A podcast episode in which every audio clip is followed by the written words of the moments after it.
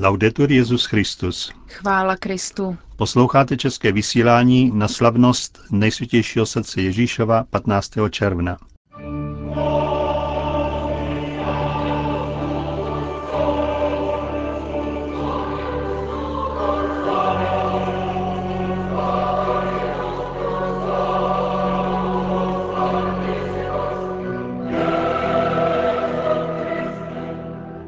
Dnešní tituly. Benedikt XVI. přijal slovenské biskupy na závěr jejich návštěvy Adlímina. 25. výročí zřízení Papežské rady pro kulturu. A další zprávy.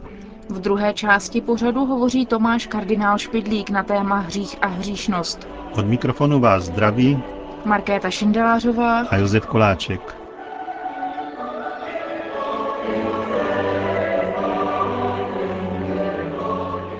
Zprávy vatikánského rozhlasu. Vatikán. Svatý otec přijal celou slovenskou biskupskou konferenci vedenou jejím prezidentem monsignorem Františkem Tondrou. Být věrní Kristu a církvi, to je rizí apoštolský program pro katolíky na Slovensku i v Evropě, zdůrazňoval Benedikt XVI. Je to více než kdy jindy aktuální výzva na starém světa dílu, kde by neustálý ideologický nátlak chtěl omezit křesťanství na soukromou záležitost. Vždyť Slovensko, pokračoval Kristův náměstek, stále více vstupuje z hlediska kulturně náboženského do dynamiky typické pro jiné evropské země starobylé křesťanské tradice, již jsou v naší době silně poznamenány sekularizací. Tyto křesťanské komunity uchovaly starobylé a zakořeněné náboženské zvyky katolické víry potom, když vyšly z tunelu komunistického pronásledování a dnes jsou na cestě obnovy, kterou zahájil druhý vatikánský koncil. Na to se Petrův nástupce zaměřil na pastoraci mládeže, jak ve školách, tak ve farnostech, kde je třeba rozvíjet kvalitní katechezi, která by byla zároveň duchovní, mravní, všestranou výchovou mladých lidí. Pochválil angažovanost slovenských katolických škol a vybízel je, aby pomáhali mladým utvářet si křesťanské svědomí schopné odolávat lákání stále zálovnějšího a vtíravějšího konzumismu. Na to věnoval pozornost rodinám. V té souvislosti připomněl, že na Slovensku se zmenšila společenská vážnost hodnoty manželství. Proto Kristův náměstek vybízel, aby církev pokračovala ve své podpoře rodin, které jsou pevným základem státu i pokladem církve. Vatikán. Dějiny církve jsou také neoddělitelně dějinami kultury a umění. Těmito slovy Benedikt XVI. vytýčil důležitou úlohu, jakou hraje Papežská rada pro kulturu 25 let od svého založení. Dnes dopoledne přijal totiž účastníky studijního setkání pořádaného na oslavu tohoto výročí. Zvláštní vděčnost pak svatý otec vyjádřil kardinálu Paul Pupárdovi, který už 19 let stojí v čele rady, zřízené Janem Pavlem II. 20. května 1982. Při jejím založení ji uložil, aby vedla dialog se všemi bez rozdílu kultury a náboženství. Bylo stále naléhavější, aby církev podporoval kulturní rozvoj tím, že se zaměřovala na kvalitu lidských a duchovních poselství a obsahů.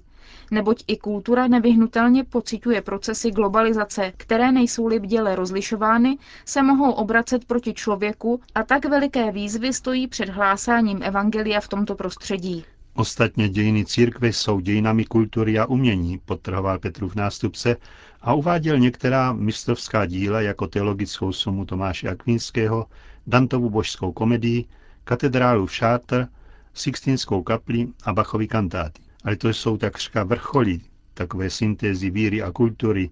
Jejich setkání se ale uskutečňuje každý den v životě a práci všech pokřtěných v onom skrytém uměleckém dílem, kterým je historie lásky každého člověka k živému Bohu a k bratřím, v radosti i námaze následovat Ježíše Krista v každodenním životě. Dnes více než kdy jindy, uzavíral Benedikt XVI., vzájemné otevření kultur je výsadním územím pro dialog lidí usilujících o hledání rizí o humanismu, navzdory všem odlišnostem, jež nás rozdělují. Tento zločinec sbíral almužny, aby pomáhal vdovám a sirotkům mučedníků a dokonce i misionářům. Tento nápis nesl žalářník před vězněm, kterého vedl na popravu na pahorek Nishizaka. Tím zločincem byl Michal Kusuria, nazývaný také milosrdný Samaritán z Nagasaki.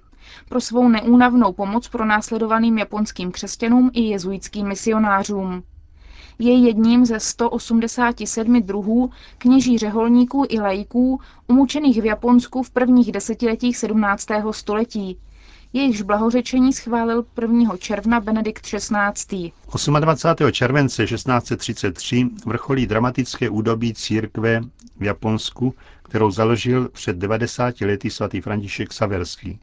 Od roku 1587 začali šogunové pronásledovat věřící v zemi vycházejícího slunce, kterých bylo už na 300 tisíc. Za protikřesťanskou kampaní jsou buddhisté, ale také rostoucí nenávist vůči vlivu Španělska a Portugalska, vlastí mnoha misionářů. Příboj násilí dokázal zničit téměř celou katolickou komunitu, kněze, starce, otce i matky, ale i děti. Mnozí jsou zmrzačeni, stěti, jiní odsouzeni k upálení. Tak také byl popraven Michael Kusuria, který stoupal na pahorek za zpěvu žalmu, pak byl upoután ke kůlu a upálen. S ním stoupá na týž pahorek Nikolas Kejan Fukunaga. Je to jezuita, velmi vážený katecheta, který byl v roce 1614 vyhnán ze své země na počátku pronásledování rozpoutaného šogunem Taifusamou. Měl by být vysvěcen na kněze, ale v Japonsku nejsou biskupové a tak se znovu pustí do své práce. V roce 1633 se zase rozhoří pro následování. Nikolas se doví o umučení 34 kněží a řeholníků, jezuitů, 14 z nich bylo Japonců. Téhož roku byl zatčen, ale onoho 28. července nebyl upálen se svým druhem na pahorku Nishizaka. Sadismus katanů ho uvrhne do žumpy, kde vydrží tři dny. Nikolas nepovolí. Na otázku katanů, co ho mrzí v životě, odpovídá. Ano, mrzí mě, že jsem nedokázal přinést Krista všem Japoncům počínaje šoguny. Pak v následujících hodinách jeho hlas z žumpy stále slábne, až celá zmlkne. Nikolas zemřel 31. července na svátek svatého Ignáce z Loyoli.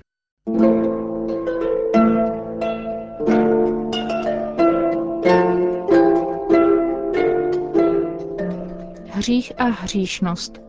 Páteční promluva otce kardinála Tomáše Špidlíka. Vyperoval mě kněz. Nemohu si zvyknout na to, jak se spovídají dnes lidé. Přijdou prostě a pohlásí, zřešil jsem otče, odpuste mi. A v čem jste zřešil? Jak? Velké mlčení. Je to hrozně těžké z nich něco konkrétního dostat.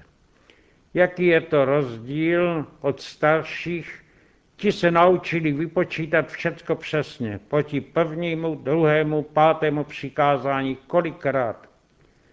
Kněz si stěžoval na nedostatek přípravy ke zpovědi, která se mu zdá už chronická. Ale vlastně tu jde o dvojí různý přístup k tajemství hříchů. Naše katechetická průprava vždycky postupovala víceméně takto. Nejdříve musíme znát povinnosti a rozlišovat špatné skutky, kterými se provinujeme.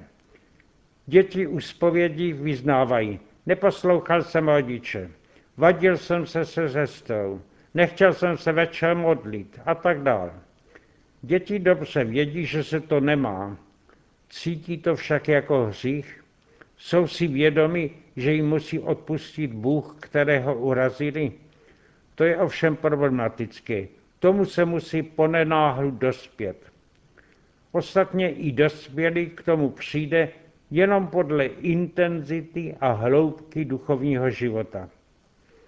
Právě proto, že to druhé vyznání je důležitější, že se pomalu probouzí a pohlibuje, myslíme, že je pedagogičtější začínat vyznáním prvním, lehčím, výzevnějším, které se dá kontrolovat jako přestoupení zákona.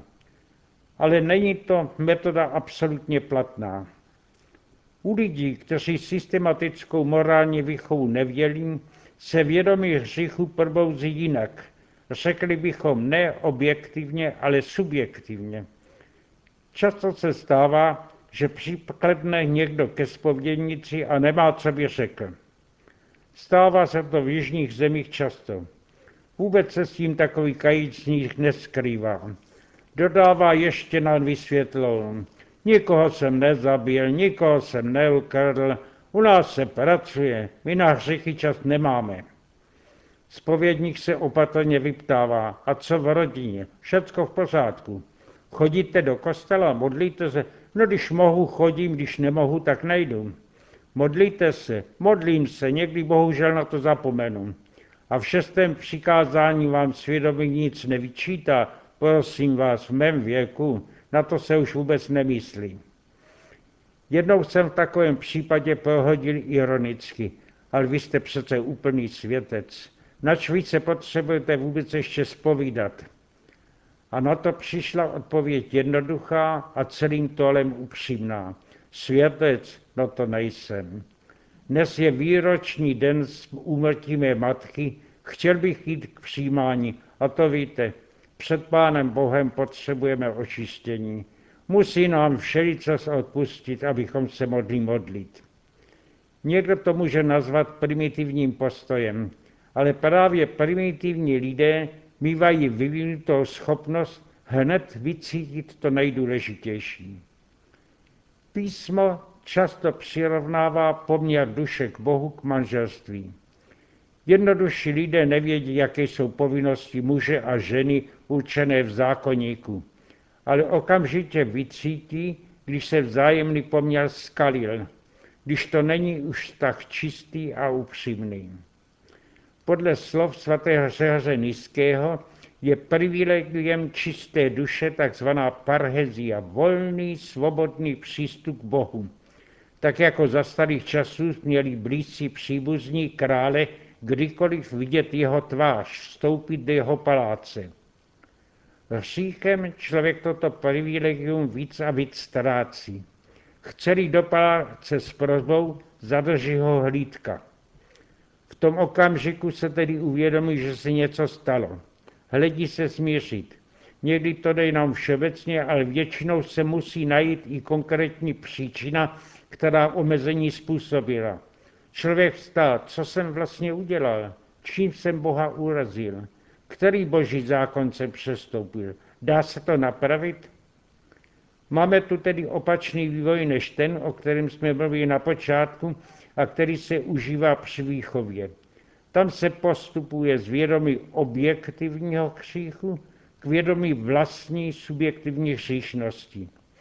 Zde jde naopak z vědomí viny k rozpoznání objevních zákonů a směrnic morálky. Nakonec se můžeme však ptát, má tato úvaha nějaký aktuální smysl dnes? Pozorujeme všeobecný úpadek morálních zásad. Lidé jim prostě přestali věřit. Řekneme že se to smí a to se nesmí, hned se ozvá otázka. A proč? Co pak je v tom zlého? Církev něco zakazuje, a církev se přece mění. Uzná, že to, co platilo dřív, už dnes neplatí. Těžko je takové lidi přesvědčovat. A přesto se přesvědčí sami hned, když se začnou doopravdy modlit. V jednom americkém katolickém charismatickém kroužku mě vyparovali o zkušenosti s mužem, který žil v neplatném a porušeném manželství. Tvrdil, že v jeho situaci to už jinak nejde, že si je jistý, že je to před Bohem všecko v pořádku. Na společné modlitby chodil a pak na čas přestal. Za nějakou dobu se vrátil a rodinný život už byl urovnaný a to s velkými oběťmi. Jinak bych se tu s vámi už nedokázal modlit, dodal. Opakuje se tu stará náboženská zkušenost. Modlitba předpokládá čistotu života, ale z druhé strany modlitba očistuje a k mravní čistotě vede.